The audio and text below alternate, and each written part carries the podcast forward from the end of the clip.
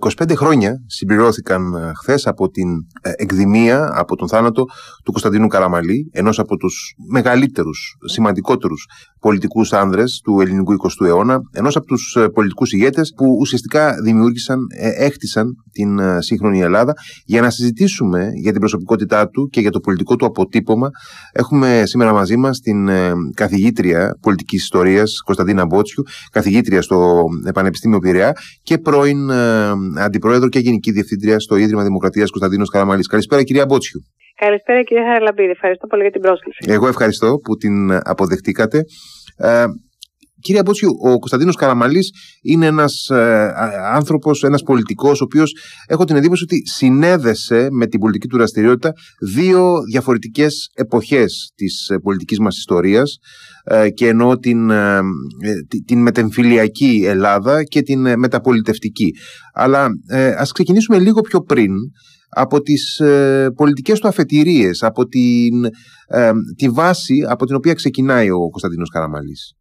Είναι όπως το λέτε, δηλαδή γεφύρωσε τις δύο αυτές περιόδους πάνω από το χάσμα της δικτατορίας και νομίζω ότι ο συνδετικός κρίκος ήταν η πολιτική του για την ε, ένταξη της Ελλάδας στην ευρωπαϊκή Ε, έχει δηλαδή δύο διακριτές ε, περιόδους, ε, τις οποίες όμως δεν αποφευχόταν ίδιος όπως έλεγε η αριστερά ότι ε, πρόκειται για δύο διαφορετικές εντελώς περιόδους της ζωής του, αλλά μπορούσαν να συμβιβαστούν.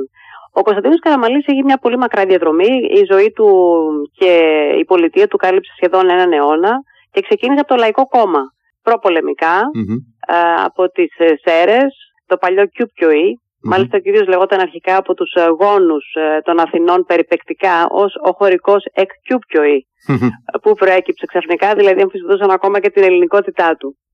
Και από τον Αργυρό που ήταν έτσι, κομματάρχης της περιοχής μπήκε σιγά σιγά στην πολιτική στις μονόπλευρες εκλογές ε, αρχικά του 1935 και στη συνέχεια δεν ε, μπορούσε να δραστηριοποιηθεί πολιτικά και κοινοβουλευτικά διότι επακολούθησε η δικτατορία του Μεταξά και αργότερα η κατοχή. Οπότε τον ξαναβλέπουμε στα έδρανα της Βουλής το 1946, στις πρώτες μετά μετεμφυλιακές, με, με, μάλλον μετακατοχικές mm-hmm. εκλογές που πήραν ε, κατά κάποιο τρόπο και έναν αέρα από τον εμφύλιο που είχε ήδη ξεκινήσει στην Ελλάδα. Σταθερά στο Λαϊκό Κόμμα του Κωνσταντίνου Τσαλδάρη τότε. Ήταν στο Λαϊκό Κόμμα του Κωνσταντίνου Τσαλδάρη, αλλά το 1950, δηλαδή μετά τον εμφύλιο, αποχώρησε σε μια μεγάλη εντός εισαγωγικών αποστασία, όπως λεγόταν τότε. Γίνονταν πολλές αποστασίες εκείνη την εποχή, αλλά εμείς μία θυμόμαστε, την αποστασία του 1965. Ναι, ναι. ε, όταν έφυγαν ε, με την κοινοβουλευτική ομάδα 27 βουλευτές από το Λαϊκό Κόμμα υπό την ηγεσία του Στέφανου Στεφανόπουλου, ένωσαν δυνάμεις με το νέο κόμμα του Σπύρου Μαρκεζίνη και με το ε, Εθνικό Ενωτικό Κόμμα του Παναγιώτη Κανελόπουλου και αποτέλεσαν τη μαγιά του ε, ελληνικού συναγερμού υπό τον Αλέξανδρο Δηλαδή άλλαξε εκείνη τη στιγμή, άρχισε να αλλάζει το κομματικό σύστημα που δεν πήγαινε άλλο στην Ελλάδα. Είχε δείξει τις αντοχές του, τις είχε εξαντλήσει στη διάρκεια του εμφυλίου πολέμου και ήταν ένα κομματικό σύστημα από τα παλιά που κοιτούσε προς τον εθνικό διχασμό, ενώ τώρα το πρόταγμα είναι την εθνική ενότητα. Να, να κάνω Εκεί μια... που το άλλαξε πραγματικά το κομματικό σύστημα, αν μου επιτρέπετε, ήταν όταν ίδρυσε και το νέο κόμμα που βγήκε πια από τον ελληνικό συναγερμό, την ΕΡΕ. Ε, ήθελα απλά να, να ρωτήσω, ε, είναι και μια προσωπική μου έτσι, ε, απορία, αν είναι εκείνη η εποχή που ουσιαστικά εμφανίζεται και ο όρος ε, παλαιοκομματισμός, δηλαδή ε, αναφερόμενοι στους, στα παλιότερα κόμματα, πριν από τον ε, συναγερμό κλπ. Αυτό έχει ξεκινήσει ήδη από την εποχή του Ελευθερίου Βενιζέλου. Α, όταν ήρθε ο Ελευθερίο Βενιζέλος και σάρωσε ουσιαστικά το παλαιοκομματικό σύστημα, όπως λεγόταν τότε, μάλιστα. μετά από το κίνημα του 1909 mm-hmm, που το mm-hmm, μετακάλεσε ναι, ναι, στην ναι, Αθήνα να έρθει και μετά έκανε εκλογές. Mm-hmm, Κάθε φορά όμως που έχουμε αλλαγές του κομματικού συστήματος στην Ελλάδα, μιλάμε πολλές φορές για παλαιοκομματικό σύστημα. Άρα είναι ένας όρος δανεισμένος από εκείνο το παρελθόν. Βέβαια, ο Ελευθέρω Βενιζέλο ήταν τα πρότυπα του Κωνσταντίνου Καραμαλία και διαφοροποιούσε τη δική του πορεία, λέγοντας ότι δεν θα του φερθεί καλά η ιστορία γιατί δεν έκανε μεγάλους πολέμους όπως ο Ελευθέρω Βενιζέλο. Αλλά η εποχή του Καραμαλή δεν είναι η εποχή των πολέμων, ήταν η εποχή της ειρήνης. Εκεί έπρεπε να κερδίσει το στίχημα. Της ειρήνης και της ανάπτυξης, ε, έχω την εντύπωση. Και αυτό ήταν ένα στίχημα πάνω στο οποίο έβαλε και ο ίδιος την υπογραφή του. Πώς ε, από έναν ε, προβεβλημένο και νέο εκείνη την εποχή και πολύ δραστήριο ε, υπουργό ε, σε υπουργεία όπως το συγκοινωνιών αν θυμάμαι καλά, των δημοσίων έργων κλπ.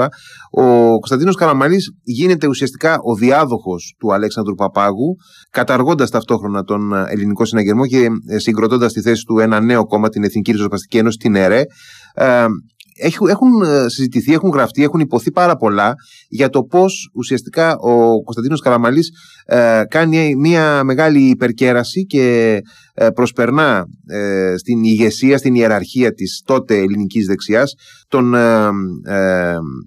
Παναγιώτη Κανελόπουλο και τον κόλλησε το μυαλό μου αυτή τη στιγμή το Στέφανο, το Στέφανο Στεφανόπουλο, ναι, χίλια Ήταν αντιπρόεδρος της κυβέρνησης. Ακριβώς. Ήταν αντιπρόεδρος. Ήταν, θεωρούνταν οι δύο επικρατέστεροι διάδοχοι του, ε, του στρατάρχη Παπάγου, μεταξύ των οποίων θα γινόταν η, η επόμενη εκλογή. Αλλά ο, ο Καραμαλής κάνει το μεγάλο άλμα και βγαίνει μπροστά. Ποιοι ήταν οι παράγοντες που ουσιαστικά ε, ανέδειξαν ή έδωσαν την ευκαιρία στον Κωνσταντίνο Καραμαλή να γίνει ο επόμενος ηγέτης; Η αιτία ήταν ότι είχε ξεχωρίσει ήδη από την εποχή του σχεδίου Μάρσαλ, αν θέλετε κολαπτόταν μια νέα πολιτική τάξη στην Ελλάδα, ανθρώπων οι οποίοι ήταν doers, να το πούμε στα ελληνικα δηλαδή είχαν ε, και δεν ήταν απλώς ε, εξαπλωμένοι πάνω σε περγαμηνές, ε, δεν είχαν δικαίωμα δηλαδή να είναι οπωσδήποτε ε, στην πολιτική γιατί το ήταν κόνη μεγάλων οικογενειών. Και η αφορμή ήταν το γεγονός ότι υπήρχε τότε ο βασιλιάς, ο οποίος μπορούσε πολύ εύκολα να κάνει το άλμα ε, υπήρχε δηλαδή ένας εξωθεσμικός, εξοκοινοβουλευτικός μάλλον, εξοκοινοβουλευτικός θεσμικός παράγοντας που μπορούσε να επιταχύνει εξελίξεις και επέλεξε τον Καραμαλή ε, για αρχηγό της κοινοβουλευτικής ομάδας, πήρε ψήφο εμπιστοσύνης και συνέχεια διέλυσε τη Βουλή και έκανε εκλογές. Βέβαια, είναι λάθος να λέμε ότι ο Καραμαλής ήταν πρώτο, δευτεροκλασσάτο υπουργός. Mm-hmm. Ήταν πρωτοκλασσάτο υπουργός σε μια εποχή ανασυγκρότησης εφόσον ήταν υπουργός δημοσίων Γιατί η Ελλάδα ανασυγκροτούνταν. Επομένως αυτός ήταν πολύ μπροστά στην κούρσα. Όμως πριν από τον Στέφανο Στεφανόπουλο και τον Παναγιώτη Κανελόπουλο, πρέπει να θυμηθούμε ένα άλλο πρόσωπο που ήταν ακόμα πιο μπροστά από αυτό στη διαδοχη αλλά αποχώρησε μόνος του και ήταν ο Σπύρος Μαρκεζίνης. Πολύ σωστά. Ο παντοδύναμο. Με προλάβατε κιόλας. Ναι, ναι. συντονισμου Και μάλιστα πατέρας τεράστιας, τεράστιας σημασίας ε, μεταρρύθμισης, νομισματικής μεταρρύθμισης και υποτίμηση 1953 ο οποίος λέει ο ίδιος διαφώνησε με τον Παπάγο για το Κυπριακό, υπήρχαν προφανώς και άλλοι λόγοι, αλλά ήταν αυτός που είχε και μια αντιπαλότητα με τον Κωνσταντίνο Καραμαλή, δηλαδή ήταν εκείνος που είχε το πορτοφόλι, αν θέλετε, της κυβερνηση και δεν έδινε τόσο πολύ ε, χρήματα για την ανάπτυξη στους ε, υπουργούς που θεωρούσε ανταγωνιστές του. Φεύγει λοιπόν ο Πανκεζίνης από την κούρσα και μένει ο Στέφανος Στεφανόπουλος. Ο Στέφανος Στεφανόπουλος, ο οποίος φαίνεται ήταν και η επιλογή του Παπάγου, του Παπάγου. τον νεκροκρέβατό του. Ε, έχασε όμως πάρα πολλούς πόντους με την τριμερή διάσκεψη του Λονδίνου που έγινε λίγες μέρες πριν πεθάνει ο Παπάγος, το Σεπτέμβριο του 1955. Οπότε τότε η Βρετανία έβαλε από το παράθυρο την Τουρκία στη διαπραγμάτευση για το μέλλον της Κύπρου. Είναι, είναι η στιγμή που έχουμε και τα γεγονότα της Κωνσταντινούπολης, τα Σεπτεμβριανά. Είναι εκείνη η στιγμή. Ακριβώς. Τα Σεπτεμβριανά, κατά κάποιο τρόπο, ε, έβγαλαν από την κούρσα τον Στέφανο Στεφανόπουλο, διότι φάνηκε ότι ήταν απροετοίμαστος να αντιμετωπίσει ένα τέτοιο ενδεχόμενο μετά το Μπογκρόμ και της αντίδρασης της Τουρκίας, η οποία μπήκε για τα καλά στην ε, διαμάχη και από ελληνοβρετανική, λέμε, έγινε ελληνοτουρκική η διαμάχη ε, για την για Κύπρο. Διεθνές ζήτημα, αλλά με ελληνοτουρκικά χαρακτηριστικά. Και έμεινε ο Πανεγότη Κανελόπουλος, ο οποιο ήταν η πρώτη φορά που έχανε από τον Κωνσταντίνο Καραμαλή, δεύτερη ήταν το 1974. Ο οποίος όμως δεν είχε τη στιβαρότητα ίσως στην πολιτική, ενώ είχε πολύ μεγάλη πνευματική στιβαρότητα, να διαχειριστεί εκείνη την κρίσιμη στιγμή και για τις ελληνικές σχέσεις, για την ενότητα του ΝΑΤΟ και για την ανάπτυξη της Ελλάδας, την ε, διαδοχή από τον Παπάγο. Και ίσως τα πράγματα να ήταν ε, λιγότερο νομοποιημένα εάν δεν ε, διέλυε τη Βουλή και δεν έκανε το δικό του κόμμα ο Καραμαλής να διεκδικήσει μόνος του πια την uh, αρχηγία και την uh, διακυβέρνηση της χώρας, όπου βρέθηκε αντιμέτωπος με όλη την αντιπολίτευση, σύσσωμη με την αντιπολίτευση mm. στις εκλογές του 1956. Ποιοι ήταν οι άξονες ε, πάνω στους οποίους καθορίστηκε ουσιαστικά η πρώτη οχταετία του Κωνσταντίνου Καραμαλή, και μιλάω από το 1955-56 ουσιαστικά μέχρι το 1963. Ε, το ελληνικό θαύμα, όπως λέμε. Ναι, ναι, ναι, ε, ναι, με εντός ή εκτός εισαγωγικών, όπου η Ελλάδα έχει μια μέση ετήσια ανάπτυξη της τάξης του 6,5% ξεκινώντας βέβαια από πιο πολύ χαμηλή αφετηρία, αλλά παρόλα αυτά να θεωρείται ένα θαύμα οικονομικό. Ε, με ρωτάτε προφανώς για το αναπτυξιακό μοντέλο του Κωνσταντίνου mm-hmm. Καραμαλή. Mm-hmm. Στην καρδιά αυτού του αναπτυξιακού μοντέλου πρέπει να τοποθετήσουμε τον εξηλεκτρισμό της χώρας. Ε, ο εξηλεκτρισμός ήταν προπόθεση ε, για να γίνει εκβιομηχάνηση. Η εκβιομηχάνηση εκείνη την εποχή ήταν συνδεδεμένη με την πρόοδο και την οικονομική ανάπτυξη. Ήταν και ένα μεγάλο όνειρο για την Ελλάδα εκείνης της εποχής, έτσι. Και ένα μεγάλο όνειρο της αριστεράς. Mm-hmm. Αν θυμηθούμε την περίφημη, το περίφημο βιβλίο του Μπατζή για την. Ε, ε, ο οποίος εκτελέστηκε με ναι, ναι, η βαριά, η βαριά βιομηχανία είναι Ελλάδα. Μπράβο, ναι. Ακριβώς. Αλλά ε, και για τους μη αριστερούς θεωρούνταν η οικονομικομηχανική ανάπτυξη ε, ένα πρόταγμα και σκεφτείτε ότι η Ελλάδα είναι ίσως η μοναδική χώρα στην Ευρωπαϊκή Ένωση σήμερα, η οποία δεν πέρασε εκβιομηχάνηση. Mm-hmm. Ακόμα και οι χώρες Ανατολικής Ευρώπης πέρασαν μια βία εκβιομηχάνηση mm-hmm. με τη σοβιετική ε, προστασία, αλλά πέρασαν. Εμείς πήγαμε κατευθείαν σχεδόν από τον τομέα της, ε, τον πρωτογενή της αγροτικής ανάπτυξης στον τομέα των υπηρεσιών, στον τριτογενή τομέα. Αυτή λοιπόν είναι νομίζω η μεγάλη του κατάκτηση, ο εξηλεκτρισμός, όπου ενοποιεί το δίκτυο του ηλεκτρισμού όπως το δίκτυο της ίδρυυση για την Ελλάδα, κάνει βασικές επενδύσεις και αυτά γίνονται όλα με χρήματα ελληνικά εκείνη την εποχή, όχι με δάνεια ή με εισρωές χρημάτων ναι, ναι. που έρχονται από ένα πακτολό της ευρωπαϊκής mm. κοινότητας. Η Ελλάδα δεν είναι καν συνδεδεμένη με την ΕΟΚΜΑ το 1961-62 και μετά θα, θα παίρνει τόσα πολλά κονδύλια φυσικά, αφού θα ανασταλεί κιόλας η συμφωνία mm-hmm. της σύνδεσης με την δικτατορία. Αλλά ε, με την, μετά τη μεταρρύθμιση Μαρκεζίνη είχε αποκτήσει ξανά ο κόσμος εμπιστοσύνη στις τράπεζες, είχε αρχίσει να αποταμιεύει. Οπότε για την Ελλάδα ήταν αυτό μια πηγή εσόδων και από την άλλη πλευρά μια άλλη πηγή εσόδων ήταν ε, η αμερικανική οικονομική βοήθεια η οποία σταμάτησε το 1962. Η Ελλάδα δεν είχε επιστολεπτική ικανότητα, αυτό πάρα πολλά λόγω των πολεμων Και το πρώτο δάνειο που πήρε διακρατικά ήταν ένα δάνειο που πήρε από τη Γερμανία, την Ομοσπονδιακή Δημοκρατία της Γερμανίας, δηλαδή τη Δυτική Γερμανία, το 1958. Άρα ξεκινά μια α, ανάπτυξη με βάση τον εξελεκτρισμό, τα δημόσια έργα, τις δημόσιες βιομηχανίες. Το κράτος παίζει σημαντικό ρόλο σε αυτή την ανάπτυξη. Είναι δηλαδή ο μοχλός που κινεί την οικονομία πιο γρήγορα. Και ο Καραμαλής πίστευε ότι το ελληνικό κεφάλαιο δεν είναι αρκετά επενδυτικό είναι πιο πολύ μεταπρατικό και θα αργήσει πάρα πολύ να εμπιστευτεί ε, τα, τα μεγάλα κεφάλαια της εποχής που είχαν μάθει να είναι και κρατικοδίαιτα, αν θέλετε. Οπότε το βλέπουμε αυτό και στην πολιτική του για την Ευρώπη, ότι έχει αντίθετα, σε αντίθετη τροχιά, όχι μόνο την αριστερά της εποχής, αλλά και το ΣΕΒ, για παραδειγμα Είναι και μια... και εργατικά συνδικάτα, αλλά και βιομηχανικά συνδικάτα. Είναι και, είναι και ένα από τα σημεία κριτική που του έχουν ασκηθεί δια, ε, διαχρονικά, ότι ήταν κρατιστής, ας πούμε.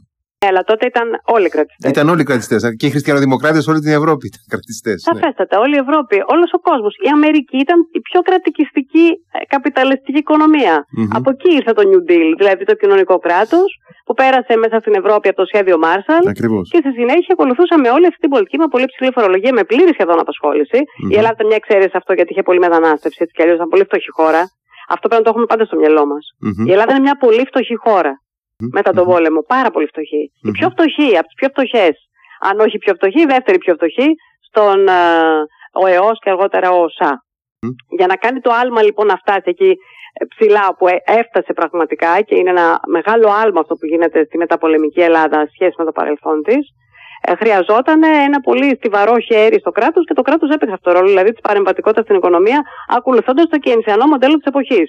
Το οποίο, αν σκεφτούμε και σήμερα σημερινούς προφήτες Όπω είναι ο Πικετή, για παράδειγμα, στη Γαλλία, θεωρούν ότι εκείνη την εποχή ήταν πιο ε, καινοτόμο κιόλας. Mm-hmm. Αν θέλετε, το μοντέλο. Ναι, ζούμε σε, ζούμε σε μια εποχή που έχει ξαναγυρίσει πάρα πολύ έντονα ε, ο στοχασμός πάνω σε αυτό το ζήτημα. Ναι, αλλά να μην ξεφύγουμε τώρα προς τα εκεί. Ναι. ε, είναι η εποχή αυτή ε, γύρω στο 1960 ε, καθώς οριμάζει κυβερνητικά ο Κωνσταντίνος Καραμαλής που ουσιαστικά φαίνεται να, δίνει ένα, να έχει ένα διπλό μέτωπο. Το ένα μέτωπο είναι προς την αριστερά ε, και μάλλον όχι μόνο, είναι και προς το κέντρο και προς την αριστερά, ε, προς την αντιπολίτευση δηλαδή και το άλλο μέτωπο φαίνεται ότι είναι προς τα ανάκτορα. Έχει δύο μέτωπα, πράγματι δεν είναι μέτωπο αγώνα. Ε, θεωρεί βέβαια ότι ε, το μέλλον της Ελλάδας πρέπει να βασίζεται σε έναν ισχυρό και προσπαθεί και με τον Βασιλιά Παύλο εκείνη την εποχή να φέρει την αριστερά πιο κοντά, αν θέλετε την κέντρο αριστερά, όχι την αριστερά, mm-hmm. δημιουργώντας μια εναλλακτική εθνική αντιπολίτευση που ήταν αργότερα η Ένωση Κέντρου. Τώρα αυτό διαλύθηκε βέβαια το 1965 το επανέλαβε μετά το 1974, διότι ο ίδιος επεδίωξε να εποπτεύσει τη μετάβαση από τη Νέα Δημοκρατία στο Πασόκ και ήταν και πολύ καλή συγκατοίκηση mm-hmm. το 80-85 με τον Ανδρέα Παπανδρέου τότε. Δηλαδή ήθελε ο ίδιος να φανεί ότι ε, μπορεί η Ελλάδα να καταφέρει μια τέτοια μετάβαση, δεν είναι παρακινδυνευμένη καθόλου. Βέβαια ήταν ψυχρός πόλεμος ε, τη δεκαετία του 60, η αριστερά ήταν, βρισκόταν υπό την αιγίδα της ε, ε, Σοβιετικής Ένωσης, Κομμουνιστικής Σοβιετικής και άρα ήταν επίφοβη για κινήσεις εναντίον της Δύση, ε, η ιδέα Ελλάδα είχε και ένα πρόσθετο λόγο να φοβάται, γιατί είχε ζήσει ένα φοβερά αιματηρό εμφύλιο. Και πολύ πρόσφατο. Πρόσφατο. Εμφύλιο και κάθε χώρα που έχει εμφύλιο, ξέρουμε ότι ο εμφύλιος mm-hmm. αυτός την ακολουθεί για, για mm-hmm. αιώνες. Mm-hmm. Δηλαδή, αν σκεφτούμε τον Αμερικανικό εμφύλιο. Και έχουμε σήμερα σχεδόν 150 χρόνια από το τέλος του, παρόλα αυτά εξακολουθεί να διέπει πάνω από 150 χρόνια να διέπει τις ε, πολιτικές προτιμήσεις σε πολλές περιπτώσεις. Όχι απολύτως, αλλά εξακολουθεί να απασχολεί. Οπότε ε, έχει, έχει κοντά το, το, το, το στέμα, όμως ε, δεν είναι διατεθειμένος να παραδώσει την εξουσία. Θέλει να βοηθήσει τον δικοματισμό, αλλά θέλει να παραδώσει την εξουσία πριν την ώρα του. Και έτσι, όταν ξεσπάνε ένας του αγώνας και βρίσκει κατά κάποιο τρόπο την υποστήριξη ε, του στέματος ή έστω την ενοχή του βασιλιά Παύλου, του ιδίου βασιλιά δηλαδή, που τον είχε χρήσει κιόλας. Ακριβώς. Του είχε δώσει το χρήσμα. Ε, ο ίδιος θεωρεί ότι πια δεν έχει νόημα ή οποιαδήποτε σύγκρουση. Θα φύγει ο ένας, θα φύγει ο άλλος, φεύγει εκείνος. Φεύγει και αυτοεξορίζεται. Και αφήνει τα πράγματα στο έλεος τους, ε, όπως φάνηκε στη συνέχεια, δεν μπόρεσε ε, ο βασιλιάς με τη νέα εθνική αντιπολίτευση να τα βρει, με την κεντροαριστερά δηλαδή, και έτσι φοβούμενος τη μέσω επόμενη κοινότητα που ήταν η αριστερά, ε, οδηγηθήκαμε σε μια αποσταθεροποίηση και με δικούς του χειρισμούς. Ήταν πια άλλος ο βασιλιάς, ήταν ο βασιλιάς Κωνσταντίνος, ο γιος του ε, Βασιλιά Παύλου, με αποτέλεσμα τελικά να ζει σε Ελλάδα μια αναχρονιστική δικτατορία. Ναι, και ε, έχω την εντύπωση ότι το 1974 με τρόπο που έρχεται και ορίζει πια τα πράγματα ο Καραμαλής σε μια στιγμή που πραγματικά όλα μοιάζουν με κινούμενη άμμο στην Ελλάδα πάρα πολλοί εκπλήσονται από το γεγονός ότι κάνει επιλογές ε, όντως ριζοσπαστικές ε, απομονώνει ουσιαστικά ε, τον, ε, τον βασιλιά ε, ανοίγει δρόμους προς ε, μια πολύ ουσιαστική πολιτική αλλαγή ακόμα και βαδίζοντας οριακά ε, θεσμικά σε κάποιες περιπτώσεις και πολλοί εκπλήσονται με την έννοια ότι τον είχαν θεωρήσει ως πολιτικό πάτρονα του, του, του, του παρακράτους, του κράτους του παρασυντάγματος και λοιπά τη δεκαετία του 50 και του 60 όταν, είχε, όταν ηγείτο της, της δεξιάς κατηγορηθεί για μια τέτοια σχέση και με ειδικά δικαστήρια, ερήμην του και ούτω καθεξής, και ο Παπαλιγούρας κλπ. Mm-hmm, Όμως ο Καραμαλής ε, ήταν μέχρι το 1974 γνωστός για τη στιβαρότητά του και την αποφασιστικότητά του. Ε, αυτή η αποφασιστικότητα και αποτελεσματικότητα φάνηκε στην ταχύτητα, ήταν στρατηγική η ταχύτητα με την οποία έκανε τις μεγάλες αλλαγές στη μεταπολίτευση και η μεταπολίτευση είναι βασισμένη, ριζωμένη πάνω στην αλλαγή του πολιτιακού συστήματος. Μεταπολίτευση, δηλαδή στην κατάργηση της βασιλείας με ένα δημοψήφισμα όπου ο ίδιος κράτησε μεν εντελώς ουδέτερη στάση, αλλά ήταν σαφές ότι είχε τελειώσει πια η διάρκεια του θέματο στην Ελλάδα, η ζωή της βασιλείας στην Ελλάδα. Ε, ταυτόχρονα νομοποίησε τα κομμουνιστικά κόμματα, γιατί δεν είναι πια μόνο του Κουκουέ. Ε, είχαν διασπαστεί μετά το 1968 τα κομμουνιστικά κόμματα mm, σε όλη τη Δυτική Ευρώπη. Ε, οδήγησε σε δίκη τους πατατίου της Χούντας. Ξεκίνησε διαδικασίε για νέο σύνταγμα. Και καθάρισε το στράτευμα και τα σώματα ασφαλείας. Ναι, ναι. Ακριβώς. Ε, σταμάτησε δηλαδή η αίσθηση της, ε, ε, του φόβου ε, σε μια χώρα διχασμένη, σε μια χώρα που ήταν περιθωριοποιημένο ένα πολύ μεγάλο μέρος του πληθυσμού και ζούσε με την αίσθηση της, ότι είναι δεύτερης κατηγορίας. Δεύτερης κατηγορίας, ναι. Τους έκανε λοιπόν πρώτης κατηγορίας όλους και μάλλον του έκανε καλό και η Γαλλία. πήρε πολλά στοιχεία παρατηρώντας και έξωθεν την Ελλάδα, αλλά και τη Γαλλία και τη γαλλική πολιτική. Δεν έφτασε στο προεδρικό γκολικό μοντέλο που είχε εισφέρει ο Ντεγκόλ με την μεταπολίτευση στη Γαλλία το 1958, αλλά επέμεινε πάρα πολύ στην ε, σύνδεση της Ελλάδας με την Ευρώπη, στη βαθύτερη σύνδεση με την Ευρώπη, όπου ο γαλλογερμανικός ε, άξονας, η γαλλογερμανική συνεργασία ήταν κεντρική ε, και ταυτόχρονα πίστευε ότι ο δικοματισμός στην Ελλάδα που ήταν το στίχημα για τη σταθερότητα μπορούσε να βασιστεί πάνω σε μια κεντροδεξιά και σε μια κεντροαριστερά. Mm-hmm. Δεν έφτανε πια η δεξιά και το κέντρο. Η ανάγνωση του Ανδρέου Παπανδρέου, γι' αυτό είπα στην αρχή ότι ταυτίζονταν οι απόψεις τους σε πολλά επίπεδα ως mm. προς το πολιτικό πρόβλημα της χώρας και φυσικά δεν μπορούσαν να συμφωνούν σε όλα, γιατί διαφορετικά δεν θα υπήρχε δικοματισμός. Ναι, βέβαια. Δεν θα ήταν πιστικός ο δικοματισμός. Είναι λίγα όσα ε. ξέρουμε για την περίοδο αυτή της αυτοεξορίας του Κωνσταντίνου Καραμαλή, δηλαδή από το, από το 63 μέχρι το 74, δηλαδή μια δεκαετία, δεκαετία πλάς, που ουσιαστικά αποτραβιέται από τα ελληνικά πολιτικά πρόγραμματα, αλλά έχω την εντύπωση ότι πάντοτε σε δεύτερο πλάνο όλοι προσπαθούν είτε ε, ε, ε στην προβληματική δημοκρατία της δεκαετίας του 60 είτε στη διάρκεια της δικτατορίας όλοι οι πολιτικοί παράγοντες προσπαθούν να ε, έχουν μια επαφή και μια, θα έχει κανείς, ε, όχι επίνευση, αλλά εν πάση περιπτώσει ε, μια επικοινωνία τουλάχιστον με τον Κωνσταντίνο Καραμαλή στο Παρίσι. Αυτό μάλλον του δημιουργεί μια ε, προσδοκία, αλλά πολύ συγκρατημένη, γιατί δεν ήξερε το 1963 που έφυγε ότι θα ξαναγυρίσει. Ε, βλέπ, ξέρουμε περισσότερα πια, γιατί μας έχει διαφωτίσει και το πολύτομο έργο που άφησε με, το, με ένα μέρος του αρχείου του. Βλέπουμε πολλές επιστολές, μια αλληλογραφία που ανταλλάσσει με τον Ράλι, με τον Αβέροφ και με άλλους πολιτικούς και μη πολιτικούς έρχονται στην Ελλάδα.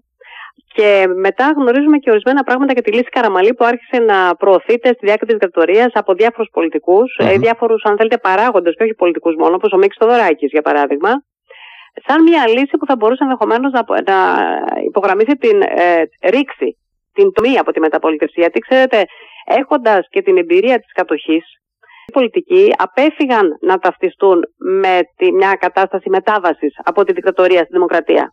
Δεν ήθελα να πάρουν τα δαχτυλίδια, να το πω έτσι. Ναι, ναι. Ήθελα να υπάρξει μια τομή. Ο Σπύρος Μαρκεζίνης, για παράδειγμα, πήρε ένα δαχτυλίδι το 1973. Οπότε ο Καραμαλής, ο οποίος δεν έχει καμία σχέση με τις καταστάσεις που οδήγησαν στη δικτατορία, είχε φύγει πολύ νωρίτερα. Μπορεί ότι είχε μία σχέση αποσταθεροποίησης. Mm-hmm. Ότι είχε μία σχέση με το, την αμφισβήτηση του θέματο. Είχε κάνει, αλλά όχι μια άμεση σχέση. Οπότε άρχισε ο Καραμαλής να παίζει σαν μια σημαντική ε, πιθανότητα να αναλάβει τη διακυβέρνηση για να είναι αποτελεσματικός, για να τον εμπιστεύεται ο στρατός, που εκείνη τη στιγμή ήταν κρίσιμο γιατί είχαμε ανοιχτό το μέτωπο πολέμου με την Τουρκία και ταυτόχρονα ο στρατός ήταν αφουντικός. Να τον εμπιστεύονται οι δυτικοί, Πάσο το Καραμαλή έκανε την πιο ριζοσπαστική κίνηση μετά τη μεταπολίτευση. Έβγαλε δηλαδή, την Ελλάδα από του στρατηγικού κέντρου του ΝΑΤΟ. Δεν το έκανε ο το έκανε ο Κωνσταντίνο Καραμαλής αυτό. Ναι, ναι, ναι, ναι. Και για χρόνια αλλά μπορούσε να τα κατακάνει όλα αυτά και να διατηρεί την εμπιστοσύνη, ταυτόχρονα να εμφυσίσει και μια εμπιστοσύνη στον κόσμο που για πρώτη φορά τον έβλεπε με άλλα μάτια. Έβλεπε δηλαδή μια, έναν καραμαλί που ε, δεν μπορούσε να κάνει προηγουμένως όλα αυτά που γινόντουσαν τότε, που ήταν και μια εποχή διεθνούς ύφεσης, ο ψυχρός πόλεμος είχε υποχωρήσει. Και έχοντας ζήσει μια πολύ αναχρονιστική δικτατορία, γιατί μια δικτατορία, ξέρετε, 40 ενδεχομένως να ήταν κάτι πιο συνηθισμένο από τη δικτατορία που έζησε η Ελλάδα το 1967, όταν όλοι οι άλλοι πήγαιναν προς τα μπροστά και εμείς πήγαιναν προς τα πίσω. Επομένως, ήταν πολύ πιο έτοιμοι να δουν τι είχε να φέρει ο Καραμαλής και τελικά κέρδισε την εμπιστοσύνη του κόσμου και έφτασε ένα χέρι γενικής αποδοχής. Έφτασε ένα χέρι γενικής αποδοχής, πρέπει να πω βέβαια, μετά τη δεκαετία του 90, γιατί ε. ακόμα και τη δεκαετία του 90 υπήρχαν αρκετοί αμφισβητείε της συμβολής του και δεν μιλάω για τα ελαττώματα του, όλοι έχουν ελαττώματα, όλοι έχουν αδυναμίες. Αλλά όσο θυμάμαι και, και επικρίνει και μικρός... τον Καραμαλή, mm-hmm. τον αναγνωρίζετε ηγετικά του χαρακτηριστικά. Θυμάμαι και μικρός τώρα, ε, μιας και μιλάμε για τη δεκαετία του 80 και του 90, θυμάμαι ε, μικρός την, την αυριανή που ήταν ε, η σημαία τέλος πάντων της ε, κοινωνικής βάσης του Πασόκ τη δεκαετία του 80 να έχει υπότιτλο ότι είναι η εφημερίδα που γκρέμισε τον καραμαλισμό. Και θέλω να πω ότι ήταν μια εποχή που είχε φύγει ήδη ο Καραμαλής ε, 10 χρόνια ας πούμε, από το πολιτικό προσκήνιο πια. Δεν ξέρω πια τι σημαίνει ο όρος καραμαλισμός. Ναι, ναι, εκείνη, ε, εκείνη την εποχή. Ότι ήταν ιδρυτής κάποιου καραμαλισμού. ναι, ναι, ναι. ναι. Ε, δηλαδή ότι προσπάθησε να δώσει μια διαφορετική κατεύθυνση στα πράγματα. Ε, επειδή όμως η Νέα Δημοκρατία απέκτησε στη συνέχεια πολλές τάσεις, mm-hmm. ήταν πολυσυλλεκτικό κόμμα έτσι κι αλλιώς, Εκείνο που ταυτίζεται με το δικό του μοντέλο, τη, αν θέλετε, της μετριοπάθειας, τη κεντρώας αντίληψης και αν θέλετε με το μοντέλο του ιδρυτή της Νέας Δημοκρατίας, γιατί είναι άλλο πρόεδρος, άλλο ιδρυτής, mm-hmm. ονομάστηκαν Καραμαλικοί. Μερικοί αυτοπροβλήθηκαν και ως Καραμαλικοί, βέβαια. Ναι, ε, το οποίο το είδαμε και σε προηγούμενες ε, φάσεις. Επίσης, ο ίδιος δεν είχε το, το, το, στόχο να δημιουργήσει μια δυναστεία. Υπήρξαν όμως μέσα από την οικογένειά του ε, άνθρωποι οι οποίοι προχώρησαν στην πολιτική, ο πρώην Πρωθυπουργός ο Κώστας Καραμαλής, με τη δική τους φυσιογνωμία, τα δικά τους προσόντα, είναι αλήθεια αυτό. Ο ίδιος δεν ήταν αρχηγός μιας οικογένειας, δεν είχε παιδιά, ο ίδιος. Οπότε ήταν πολύ αυστηρός και στις επιλογές του. Και ήταν και βέβαια, όπως σας είπα, ο Κοχιορικό εκκιουπιοή, ε, που άλλαξε ε, το μοντέλο, δηλαδή ήταν πολιτικός τομών και ρήξεων. Έφτασε να μιλάει σε προβεβλημένους γόνους εποχής που θεωρούσαν ότι τους ανήκει η εξουσία με έναν τρόπο ε, πολύ αυταρχικό μερικές φορές, προκειμένου να, να κάνει τα ρολόγια να κινούνται, όπως έλεγαν εκείνη την εποχή στην Ελλάδα. Δηλαδή, ο ίδιος ε, ήταν εργασιομανής, δούλευε πάρα πολύ, mm-hmm. ε, επόπτευε τα έργα τα ίδια που του έλεγαν οι υπουργοί του ότι πάνε καλά, αλλά ήθελε και ο ίδιος να εποπτεύει. Mm-hmm. Υπάρχουν πολλές ιστορίες γι' αυτό. Και ήθελε πάντοτε να βλέπει το αποτέλεσμα. Είχε, ήταν, δεν του έφτανε δηλαδή αυτό που λέμε πολλές φορές το καβαφικό η Θάκη σου έδωσε το ωραίο ταξίδι. Ήθελε να βλέπει ένα αποτέλεσμα και η Ελλάδα να προχωράει μπροστά. Και ήταν και ένας ε, πολιτικός ηγέτης, ο οποίος εκφράζοντας, ε, εκπροσωπώντας μια Ελλάδα η οποία ε, δεν ήταν τη δεκαετία του 70, για παράδειγμα, σε ένα επίπεδο ίσης βάσης με τα δυτικοευρωπαϊκά κράτη, επέλεγε όμως να απευθύνεται και να συζητά με τους ηγέτες των δυτικοευρωπαϊκών κρατών σε ένα ίσο επίπεδο και αυτό γινόταν αποδεκτό γιατί είχε ήδη συγκροτήσει μια ε, υπερεθνική πολιτική προσωπικότητα. Αυτό πολύ μεγάλο ε, στοιχείο, κατάκτηση. Τον σέβονταν καταρχάς ε, αυτό που ανέπτυσαν οι πολιτικοί εκείνης της εποχής, αν θέλουμε και άλλους συγκριτικά, Ντεγκόλα, Ντενάουερ στην Ευρωπη Θάτσερ στην Αγγλία και άλλους, είχαν χαρακτήρα. Δεν πάντα ξέρετε η γνώση, είναι η σοφία και ο χαρακτήρας που σε βάζει πιο μπροστά. Τα γράφει και ο Κίσκερ αυτά σε ένα βιβλίο που έβγαλε πρόσφατα. Ναι, γιατί αν ήταν η γνώση, ε, θα μιλάγαμε για τον Παναγιώτη Κανελόπουλο, ας πούμε. Ε, είναι διαφορετικό να έχεις ένα think tank και διαφορετικό να ασκείς πολιτική. Ασφαλώς. Ε, τα λέει ο Κωνσταντίνος Τσάτσος ότι στην Σοσιαλιστική Ένωση της δεκαετίας του 40 ο Καραμαλής ήταν ο πολιτικότερος Με τον Κωνσταντίνο Τσάτσο δεν χρειάζεται να πούμε άλλα πράγματα. Ναι. ήταν εγώ στοχαστή. Ε, ο, ο Καραμαλής είχε ε, αποκτήσει, είχε κατακτήσει τον σεβασμό των άλλων Ευρωπαίων. Ήταν και ο ίδιος, αν θέλετε, ε, ένας από τους θεμελιωτές της ιδέας της Ευρωπαϊκής Ενοποίησης. Με ποια έννοια; Ήξερε ότι προέρχεται από μια μικρή χώρα και έλεγε: Δεν θέλω να γίνω γελίος προτείνοντας μεγάλες πολιτικές. Άλλη πλευρά όμως, εισέφερε η Ελλάδα το δημοκρατικό κριτήριο το λεγόμενο όταν ο Καραμαλής επιδίωξε την ένταξη στην κοινότητα, γιατί τότε έβγαιναν και άλλες χώρες από τις δικτατορίες, η Πρωτογαλία και η Ισπανία. Η Ελλάδα και της Δημοκρατίας παρότι ήταν οικονομικά αδύναμη, είχε πολιτική Και αυτό το προέβαλε πάρα πολύ ο Καραμαλής, ε, με αποτέλεσμα να θεωρηθεί ότι ήταν και ένας άνθρωπος που εισέφερε ε, μία άποψη της Ευρωπαϊκής Ενοποίησης, η οποία έπρεπε να έχει πολιτικότητες, όχι οικονομικές Και όπου τα μικρά κράτη, σαν την Ελλάδα, μικρότερα από άλλα κράτη, θα είχαν μια ισότιμη μεταχείριση και αυτό είναι καινούριο. Και υποστήριζε και ο ίδιος ε, ο Καραμαλής. Ε, το λέτε, είναι πραγματικά παράδοξο μερικές φορές ότι τους αντιμετώπιζε ισότιμα.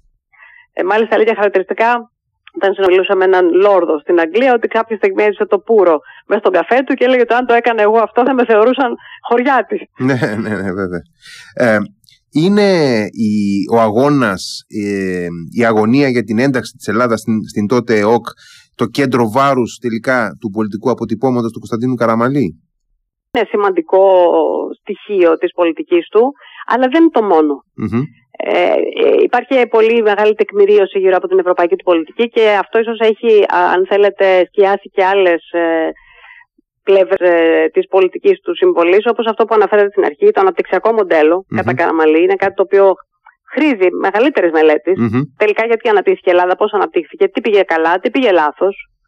Η Σοσιαλμανία, τη λεγόμενη πολιτική της Σοσιαλμανίας δεκαετία του 70, το είχε ανάγκη η Ελλάδα εκείνη την εποχή. Όλα αυτά είχαν τη σφραγίδα του. Και δεν είχε ε, στόχο. Κυρίως θετικό στόχο. Mm-hmm. Επίσης, ε, στη βάση αυτού του αναπτυξιακού μοντέλου βρισκόταν η ανάλυση του Καραμαλίου ότι το πρόβλημα της Ελλάδας είναι οικονομικό. Πίστευα δηλαδή ότι αν χορτάσουν οι Έλληνες θα ξεπεράσουν την εγγενή αστάθεια που δημιουργείται από τις έρηδές τους. Mm-hmm. Ο Ανδρέας Παπανδρέου είχε άλλη ανάγνωση. Πίστευε ότι έπρεπε να σταματήσει η εξάρτηση καμάδων από άλλες στην Ελλάδα, θεωρώντας ότι είναι ισοδύναμες και συνήθως προσκαλούν ξένες ομάδες να τις υποστηρίξουν για να σταματήσει η πολιτική αστάθεια. Έχουμε δει διαφορετικές δηλαδή ε, οπτικε Ε, και θεωρώ επίσης ότι είναι πολύ σημαντική η πολιτική τους στη μεταπολίτευση. Την οποία θα μιλήσουμε πολύ του χρόνου, mm-hmm. πλην 50 χρόνια βέβαια, από τη μεταπολίτευση. Ε, εκεί έθεσε τις βάσεις. Και όταν ποιος τις βάσει σε μια α, διαδικασία, σε μια ιστορική διαδικασία, Συνήθω αυτή η ιστορική διαδικασία δυσκολεύεται να αλλάξει τη διαδρομή. Υπήρξαν αλλαγές, υπήρξαν τομές, αλλά κοιτάξτε, έχουμε το ίδιο σύνταγμα, ας πούμε, 50 χρόνια. Αυτό είναι πάρα πολύ ε, αξιόλογο στην ελληνική ιστορία. Ε, καταργήθηκε η Βασιλεία οριστικά. Άρχισαν οι εκλογές ε, να μην αμφισβητούνται από κανένα, να θεωρούνται δηλαδή γνήσιες. Και έχουμε ένα πολιτικό σύστημα που με όλα τα προβλήματά του παραμένει ανθεκτικό ναι, η οικονομική κρίση και παρόλα αυτά τα κόμματα, τα πολλά κόμματα. Άντεξαν, άντεξε η δημοκρατική ε, κατεύθυνση στο μυαλό των ανθρώπων. Δηλαδή διεκδικούν ακόμη τα δικαιώματά τους. Και η ευρωπαϊκή θα τολμήσω να πω. Όταν παραβιάζουν τα ναι. δικαιώματά τους. Και η ευρωπαϊκή κατεύθυνση θα τολμήσω να πω. Για, πιστεύω για μια συμπαγή ε, ε, ένα, ένα πολύ συμπαγές κομμάτι του ελληνικού λαού. Έκλεισε το θέμα από τη στιγμή που έγιναν το δημοψήφισμα του 2015 και δεν ακολουθήθηκε mm-hmm. εκείνη τη στιγμή η ετοιμιγορία που ήταν μια οδυνηρή για τη δημοκρατία μάχη. Mm-hmm. Αλλά από την άλλη πλευρά ήταν μια σημαντική μάχη υπέρ της Ευρώπης και πάντοτε ο στρατηγικός στόχος ήταν εκείνος που μετρούσε, δηλαδή εάν η Ευρώπη μπορεί να αντέξει μια μαύρη τρύπα mm-hmm. στην περιοχή της, ε, με την Ελλάδα δηλαδή να βρίσκεται εν λίμπο, κάτι το οποίο και οι Αμερικανοί έθεσαν πάρα πολύ έντονα. Δηλαδή, εδώ βλέπουμε και πάλι να ξετυλίγονται κάποιες αρχές που είχε θέσει ο Ρίσο Καραμαλής, ο οποίος ήταν ψυχροπολεμικός ηγέτης πρώτα, ήξερε πολύ καλά που είναι η Ελλάδα μέσα στον κόσμο, γι' αυτό είχε ρήφημα ανήκομενε στην Δύση. Mm-hmm. Και mm-hmm. όταν ε, έβλεπε να πλήττεται η σχέση με τις Ηνωμένες Πολιτείες, τον ΝΑΤΟ ή με την ε, βασική κατεύθυνση της Ελλάδας στον κόσμο, τότε θεωρούσε ότι έπρεπε να ισορροπείται αυτή η στάση και με την ευρωπαϊκή προοπτική, από την οποία δεν περίμενε βέβαια ε, η σκληρή ασφάλεια, η υψηλή ασφάλεια, αλλά περίμενε δημοκρατική σταθεροποίηση, την οποία έχει ανάγκη η Ελλάδα για να αναπτυχθει mm-hmm. Και αν αναπτυσσόταν, πολύ δυσκολότερα θα την θα υπετίθετο.